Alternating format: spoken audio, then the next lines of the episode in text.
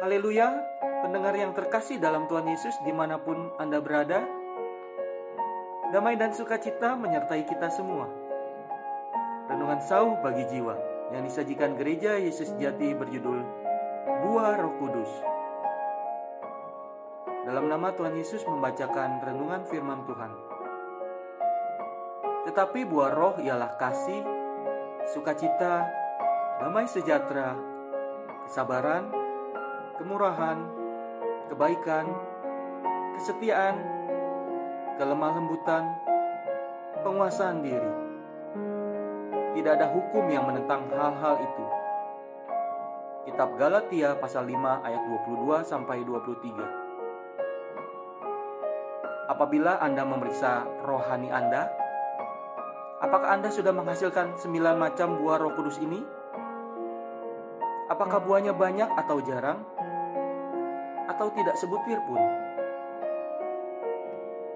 Apakah buahnya besar dan padat? Atau kecil dan kempis?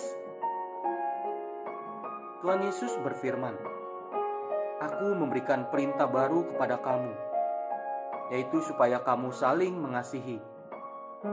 Sama seperti aku telah mengasihi kamu, demikian pula kamu harus saling mengasihi." Kitab Yohanes pasal tiga belas ayat tiga puluh empat. Dari ayat ini kita bisa mengerti mengapa kasih menjadi yang pertama dari buah Roh Kudus. Hanya bila ada kasih, barulah buah-buah lain bisa muncul dan berarti.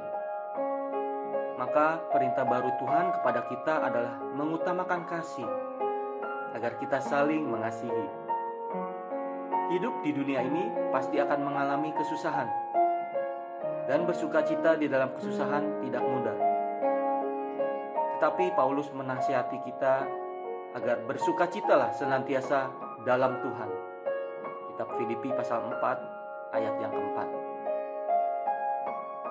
Sukacita adalah kekuatan luar biasa yang sulit untuk kita lakukan hanya dengan mengandalkan kekuatan sendiri. Namun di dalam Tuhan dan bersandar kepada Tuhan, kita dapat bersukacita senantiasa. Sesungguhnya, aku telah menenangkan dan mendiamkan jiwaku, seperti anak yang disapi berbaring dekat ibunya. Ya, seperti anak yang disapi jiwaku dalam diriku. Kitab Mazmur pasal seratus tiga puluh satu ayat kedua. Orang yang hatinya ada damai sejahtera tidak akan ribut. Jiwanya akan berdiam seperti anak yang disapih berbaring dekat ibunya, menikmati kepuasan dan kebahagiaan. Banyak orang yang dahulu sifatnya tidak baik, setelah percaya kepada Tuhan, kemudian Roh Kudus membantu dia sehingga menghasilkan buah kesabaran. Walaupun sejak lahir dia bersifat kasar dan emosional, tidak mudah bersabar. Tapi lambat laun dia bisa belajar bersabar menantikan kehendak Tuhan. Sebab Engkau, ya Tuhan, baik dan suka mengampuni dan berlimpah kasih setia bagi semua orang yang berseru kepadamu. Kitab Mazmur pasal delapan puluh enam ayat yang kelima. Ya Tuhan, oleh karena Engkau melimpahkan kasih setiamu kepada kami, Engkau bermurah hati kepada kami. Maka tolonglah kami agar kami dapat selalu berbuat baik kepada orang lain. Bantulah kami untuk berbuah kemurahan dan kebaikan. Seperti firman-Mu, ya Tuhan, jika kita mengaku dosa kita, maka Ia adalah setia dan adil, sehingga Ia akan mengampuni segala dosa kita dan menyucikan kita dari segala kejahatan. Kitab satu Yohanes pasal satu ayat sembilan. Kiranya kesetiaan-Mu senantiasa menyertai kami. Berbahagialah orang yang lemah lembut, karena mereka akan memiliki bumi. Kitab Matius pasal lima ayat yang kelima. Kalau kita dapat selalu bersikap lemah lembut kepada orang, Bukan saja kita akan mempunyai relasi yang baik dengan orang, tetapi kita juga akan memiliki bumi.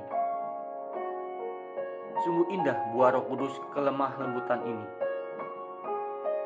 Segala sesuatu yang berlebihan tidak berfaedah.